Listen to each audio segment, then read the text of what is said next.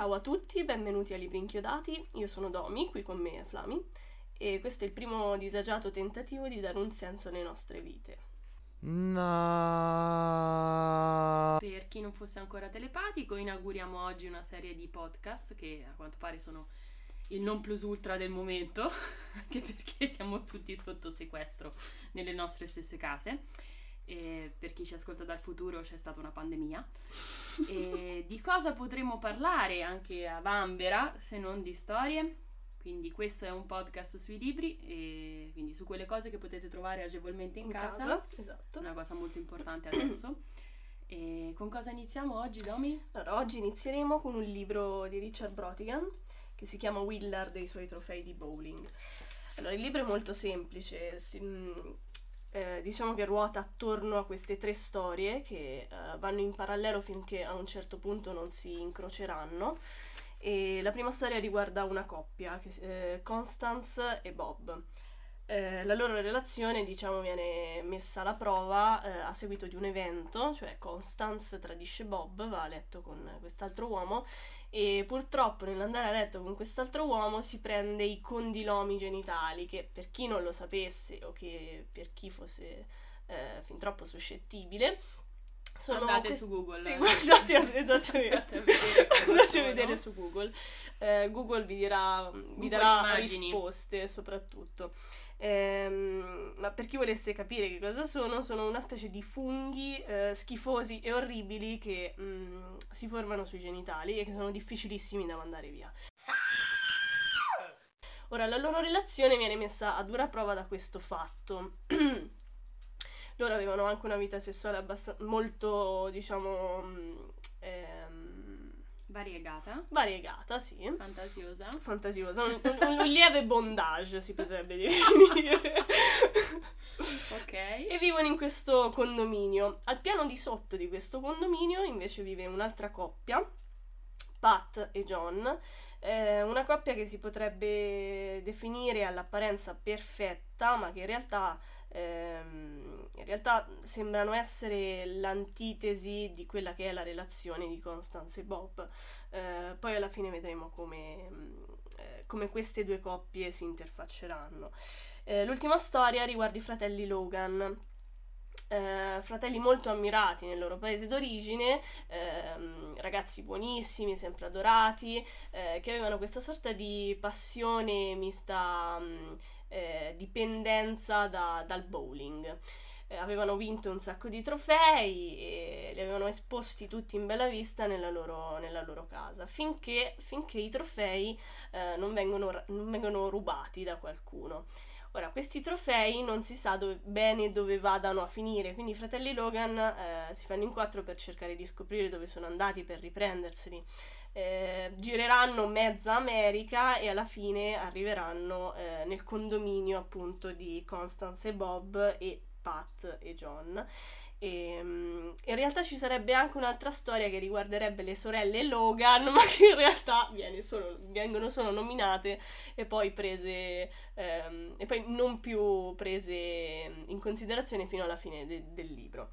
Ovviamente noi non daremo rivelazioni riguardo a come no, va a ovviamente questo no, libro, no. perché ecco, se no roviniamo già tutto. Sì, anche se lo stavo per fare, quindi grazie per avermi fermata.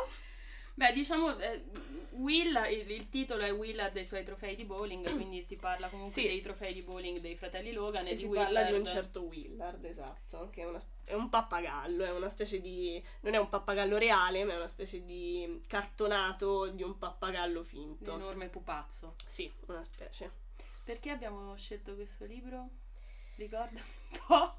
Beh, mh, principalmente per, Per i eh, condilomi sì, per- sì. principalmente per quegli schifosi funghi che vengono sulla pelle quando uno si prende un virus infettivo. Diciamo che essendo bombardati dalla mattina alla sera mh, con insomma, la pandemia, l'epidemia, i focolai, il contagio, abbiamo forse voluto rimanere in tema, però spostare un attimo il- l'attenzione baricentro. su un altro tipo di malattia molto contagiosa. Sì. Però insomma una malattia de- dell'epidermide ehm, orribile. Orribile. Eh, ma Andate non Google mortale, di non, credo si possa morire di, di verruche genitali. No, però credo che rimangano per quasi tutta la vita, questo non è una buona cosa. No, davvero non, non lo è. Come non lo fu per appunto Constance. Esatto. E per Bob, perché Bob si prende... per Bob, sì, a un certo punto Esatto. del libro anche Bob si prende i condilomi da lei e diciamo che questa è un po' una rottura che farà, ehm, farà distruggere tutta la, la loro relazione Anche perché-.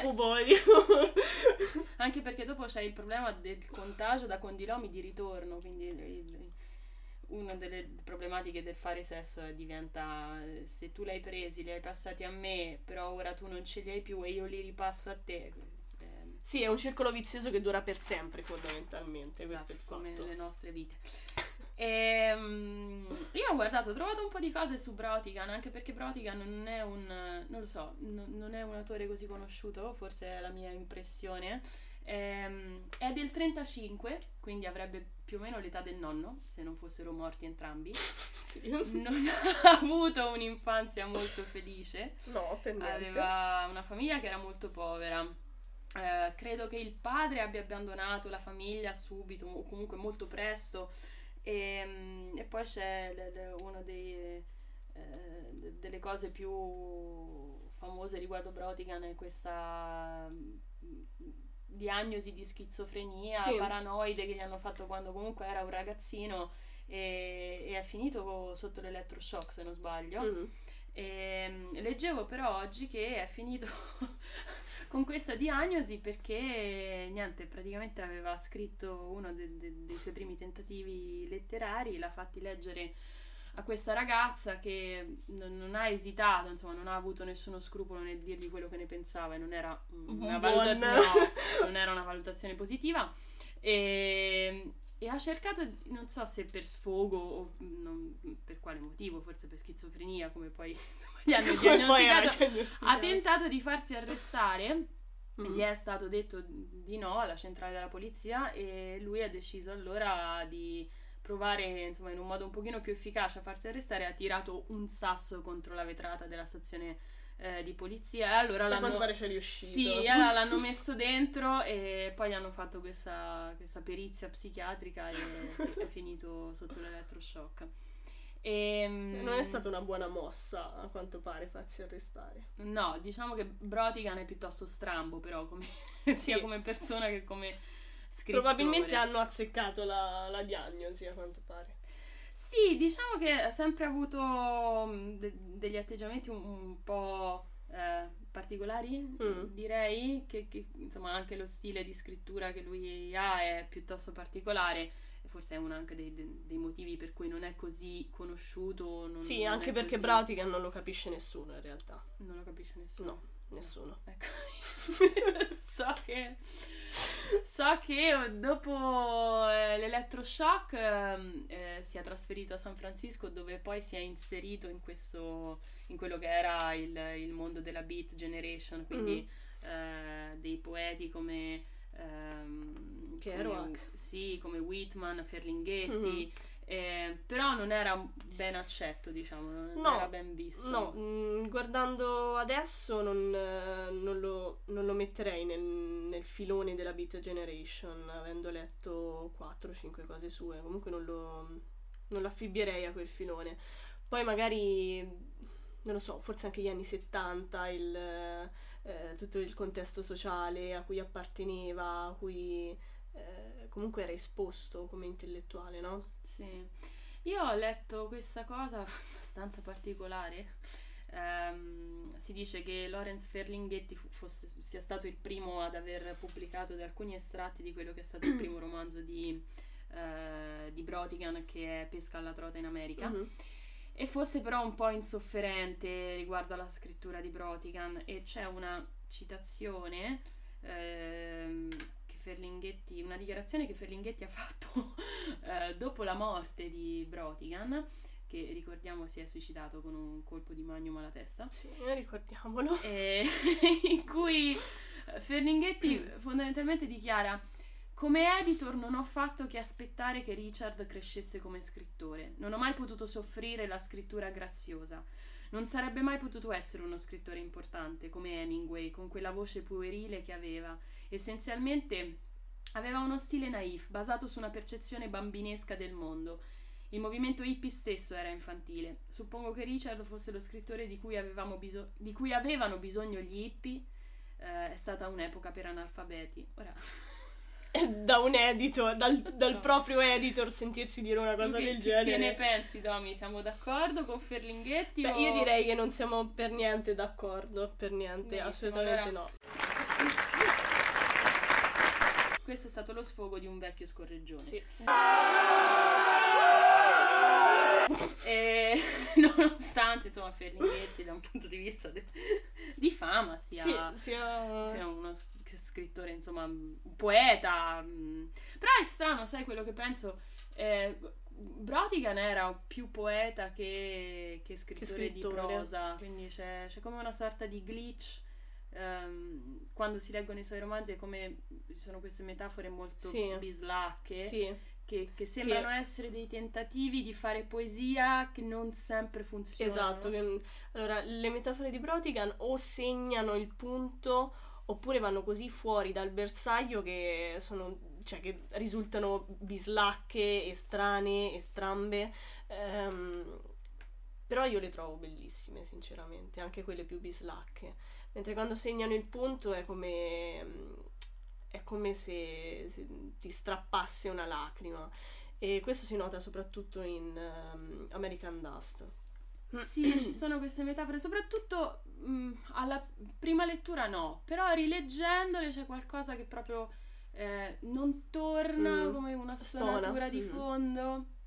Però sto pensando, non lo so, forse sono d'accordo con Ferlinghetti. Ho cambiato, cambiato idea. non lo so perché penso a... Um, eh, Ferlinghetti ripete, no? E mette l'accento su um, questo infantilismo, questa sorta di stile bambinesco che eh, Brotigan aveva. E se ci pensi, alcune di queste frasi, alcune di queste metafore sembrano quelle cose strambe che dicono che ta- i, i bambini. bambini. Sì. Però anche Brotigan l'aveva detto in un'intervista che, non, eh, che, nei suoi libri c'era un sacco di gioco, lui, a lui piaceva giocare e anche questo si rispecchia molto su, sul genere poi che sceglie, no? Lui amava fare questi, questi spese di giochi eh, linguistici e quindi eh, gli piaceva sperimentare dal giallo al thriller, alla storia d'amore, alla storia poliziesca. Ehm, secondo me lui cercava di, di, mettere nella sua scrittura quello che nella vita lo divertiva di più. E, ed era serio nel farlo comunque, non era, non era un parodista. Era anche molto solo. Mm. Eh, leggevo che non ha mai avuto una festa di compleanno, se non quando è arrivato più o meno ai 40 anni e ha tirato fuori questa storia, quindi gli hanno i suoi amici, ormai adulto, gli hanno fatto questa festa di compleanno quindi è un po' come se fosse... Cioè io non riesco ad accanirmici con, con no, Brotigan perché è un po' come accanirsi con uno di quei bambini che, che, che giocano da soli, che no, si divertono un po' da soli, un po' un po' sfigati, un po' strambi, mm. non, non, non, ben inseriti nel, nella società bambinesca. E poi comunque mh, accumula, cioè metterlo vicino a Hemingway non è co- poi così giusto, cioè non, non, faceva proprio le stesse cose che scriveva Heming- no, Hemingway, cioè, no. non, vedo, non vedo come poterlo a- mh, accostare a uno scrittore totalmente diverso. Sì, no, Hemingway no. È stato accomunato a Raymond Carver. Sì. Ehm, ma una delle cose che, che, che, lo differenzia di più da Carver forse è il fatto che eh, Carver è andato verso una sorta di apertura no? di, mm. de, della prosa, mentre invece Brotigan faceva queste, queste frasi a stolzo, molto sì. corte, staccate. Ehm, è come se ci fosse una, una, sorta di porta che sbatte alla fine di ogni frase, no? Per sì. chiudere, per, come una mannaia, mm-hmm. fondamentalmente. Certo. Ehm, c'è un saggio bellissimo eh, contenuto nella raccolta Perdersi di Charles D'Ambrosio perché a quanto pare Brotigan era, è stato uno degli autori a cui Charles D'Ambrosio si è mm-hmm. ispirato mm-hmm. di più e poi anche lui ha dovuto fare le sue eh, insomma le sue mm, giuste, esatto, le sue giuste considerazioni prendere anche alcune distanze però c'è una cosa a cui, che mi ha colpito ed è eh, l'ultima parte della vita di, di Brotigan prima che si suicidasse. Si legge in- nel saggio che prima di spararsi eh, Brotigan ehm, ha iniziato a mettere il timer a tutte le luci di casa in modo che si accendessero e spegnessero per far credere insomma a tutti quanti fuori che lui era ancora vivo. E questa cosa ha funzionato tra l'altro perché i vicini di casa non si sono resi conto, no, accorti. non si sono accorti che lui si era sparato.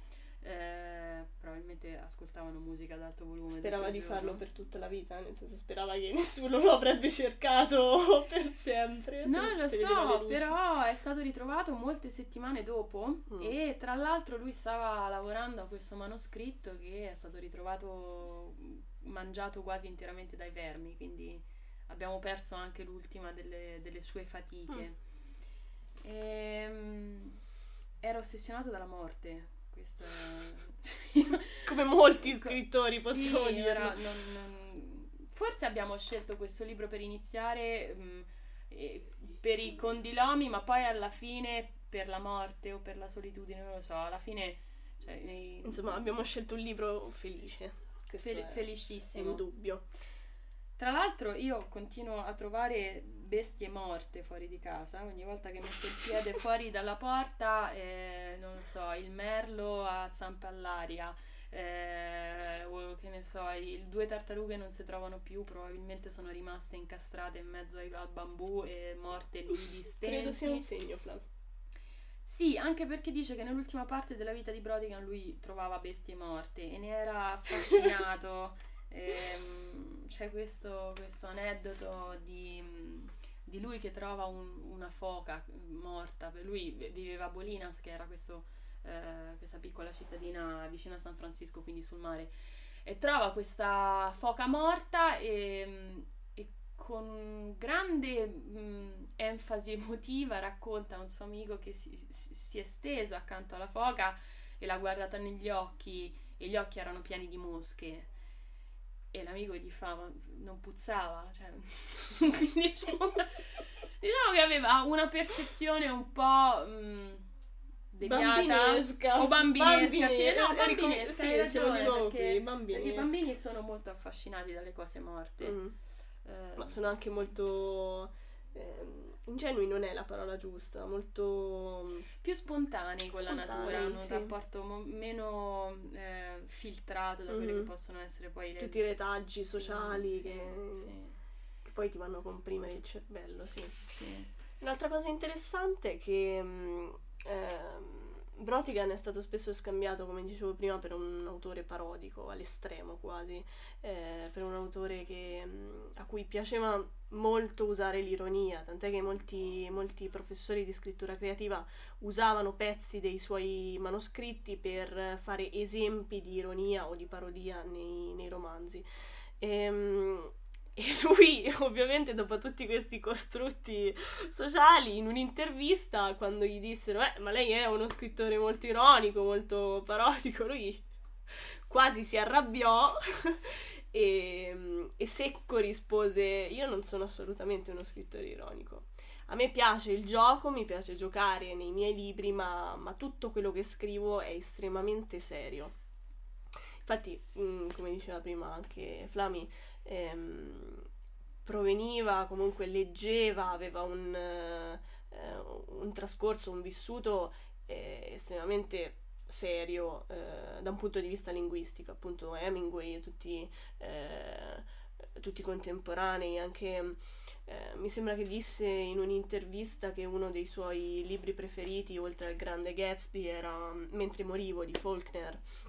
Ah Quindi- sì, lui era ossessionato da Faulkner, Sì, sì, era, era una sorta anche di ossessione verso il passato, no? Che poi ritorna in, in diverse... Sì, eh, continua a ritornare sì. anche in quello che scrive, poi alla fine, ovviamente div- completamente diverso da Faulkner, però Sì. mm, comunque cioè, non, non- non mi sento di dire che eh, quello che scrive è... mm, No, nemmeno cugini. No, assolutamente No. no. Però mm, si sente come tutto quello che... mm, tutto Però- quello che era appunto proviene da una cultura... C'è effettivamente questa sorta di, mh, ehm, difficoltà nell'inquadrare bene se sia ironia, se sia Mhm. una cosa molto seria, perché poi l'ironia è una cosa molto seria. Sì. Ehm, a voi di giudicare, insomma, se leggerete questo libro o se l'avete già letto, eh, è edito da Minimum Fax. E non so, ad esempio, c'è questo, questo pezzo che ehm, eh, il- una parte di, di uno dei primi capitoli dove ehm, si parla di Constance e Bob. E loro, appunto, come diceva Domi, fanno sesso sadomaso con un, com'era? un lieve bondage. Lieve bondage. Lieve bondage. E, e dunque, lei credo sia imbavagliata e c'è un, dia- un dialogo, nel senso c'è un soliloquio perché lei è imbavagliata e quindi Bob le parla e questo è quello che le dice. Lo amava davvero tanto, era questo che rendeva tutto così terribile. Respiri bene? chiese lui. Lei annuli- annuì lievemente che sì, riusciva a respirare bene. Il bavaglio ti fa male? Scosse lievemente la testa che no, il bavaglio non faceva male. Vuoi sentire cosa ho letto oggi? Annui lievemente che sì, voleva sentire cosa aveva letto oggi. Lui tirò su il libro. Era un libro molto vecchio. Lesse. Oh povertà, atroce e irresistibile pena, che con sorella disperazione puoi sopraffare i grandi. Lei lo fissò. È al CEO, dall'antologia greca, disse lui. È stato scritto più di duemila anni fa. Oddio, pensò lei, e cercò di non piangere perché sapeva che se avesse pianto lo avrebbe fatto sentire ancora peggio e si sentiva già abbastanza male. Cioè, è un po' difficile qui capire qual è il confine tra ironia, dramma e, e Eh, diciamo che una compenetrazione delle due. Nella maggior parte dei casi ironia e dramma vanno a braccetto, nel senso che se c'è solo ironia, allora diventa una cosa fine a se stessa, Mm. mentre se c'è eh, un opposto, un, ehm, un opposto che poi alla fine è un, una specie di tristezza, una specie di, mm, di roba estremamente drammatica, che però va a compensare quello che si è distrutto con l'ironia, allora lì l'ironia ha veramente una funzione, come, lo- come ha una funzione il dramma. Comunque è davvero un, un autore da riscoprire. Poi ma- magari ecco, è conosciutissimo e noi stiamo Mm. facendo sulla base delle nostre niente. percezioni deviate un- una sorta di, di incoraggiamento che è inutile, cadrà nel vuoto. Però, Però non credo, quindi però non credo, se vi insomma, capita di eh, trovarlo in libreria è in crisi. Sì, esatto. Comprate più libri e comprate quelli giusti. Ehm, penso che potremo andare con le recensioni. Sì. Allora, Flami, facci una tua meravigliosa recensione su questo meraviglioso libro. Non lo so, io mm, come questa... la- la- la- se dovessi recensirlo lo recensirei con una sola lettera nell'alfabeto. Ok. Sarebbe... A- attenzione, beh, ci vuole una certa insomma, preparazione di respiro. Sarebbe tipo... Ah ah ah ah ah ah Hai avuto un ah ictus. ah ah Bene, ok. Allora possiamo passare alle recensioni degli utenti di Anobi. che Ci è- vuoi fare una tua recensione? No? No, mi sento che la tua abbia già detto tutto. Ok, va bene. Io pensavo di fare una cosa originale in questi tempi dove l'originalità è insomma, È ormai non più originale. No, vabbè. Ehm, sì, in realtà ho trovato recensioni solo su Anobi e non tantissime, quindi forse è vero, non è così conosciuto. E ne ho selezionata una, una rosa eh, particolarmente eh, Ispirata eh, e- sì, evocativa di Mhm. quella che è l'opinione generale del, Di questo libro, del esatto. pubblico di lettori su questo libro. E direi che ad esempio tu potresti leggere quello che ci dice Stefano Epifani. Stefano Epifani scrive: Bah, puntini, puntini, puntini. Quello è il titolo Que- del- quello è della il titolo, recensione. scusate. Ecco perché era più grasso. Ok. Più Bah. grasso. più grasso.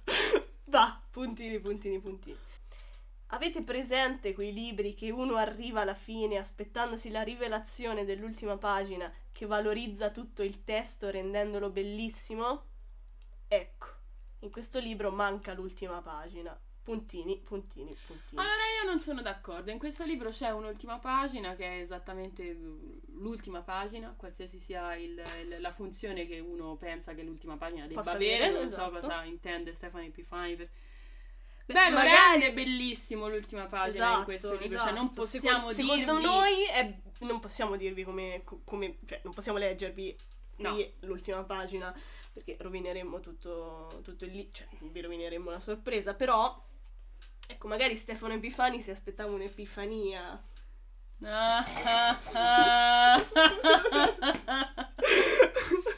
Ok, Domi, va Possiamo bene. chiudere? Che succede?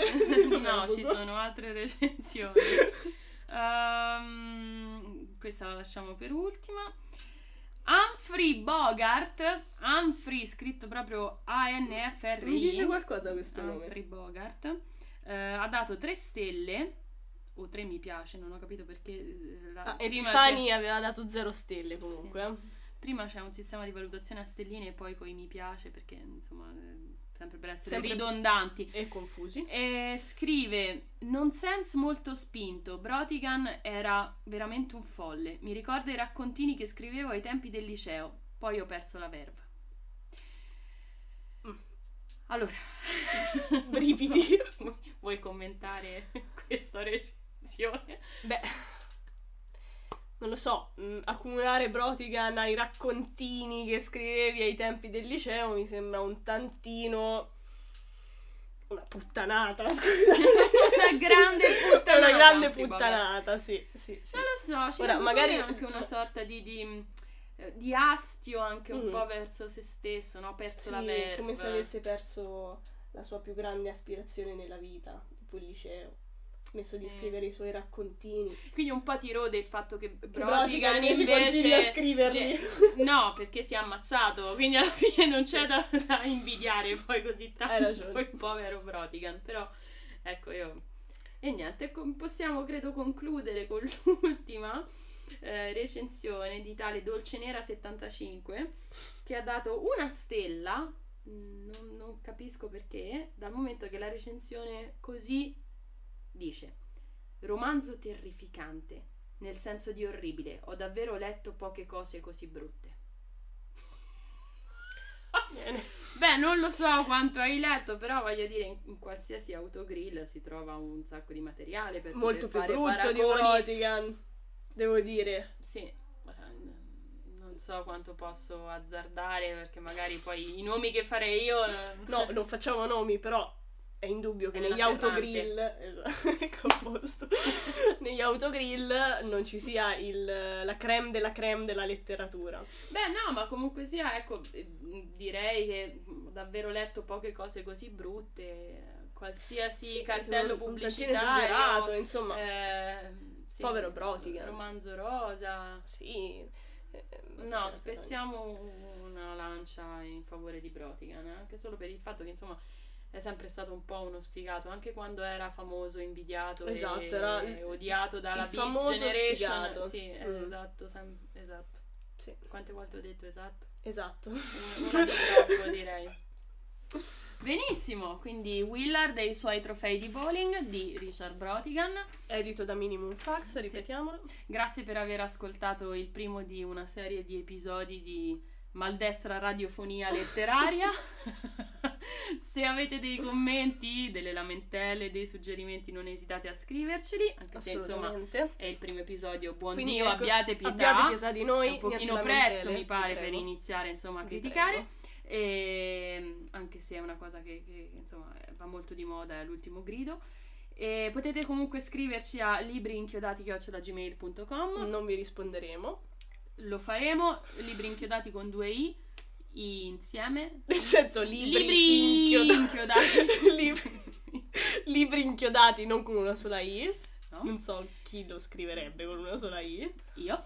Eh, no, come ho fatto Infatti l'ho 10 creata io la fa, mail. Esatto. Non contraete verruche genitali.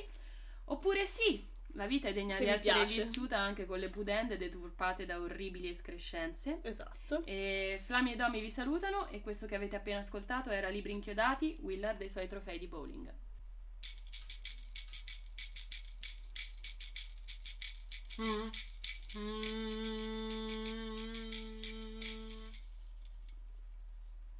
Si è Bene. sentito anche il tuo stomaco brontolare.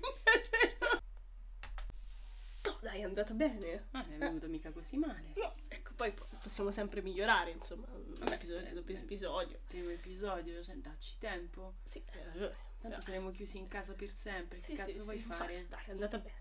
È andata bene? Boh, non lo so. Si apre il vino? Apriamo il vino.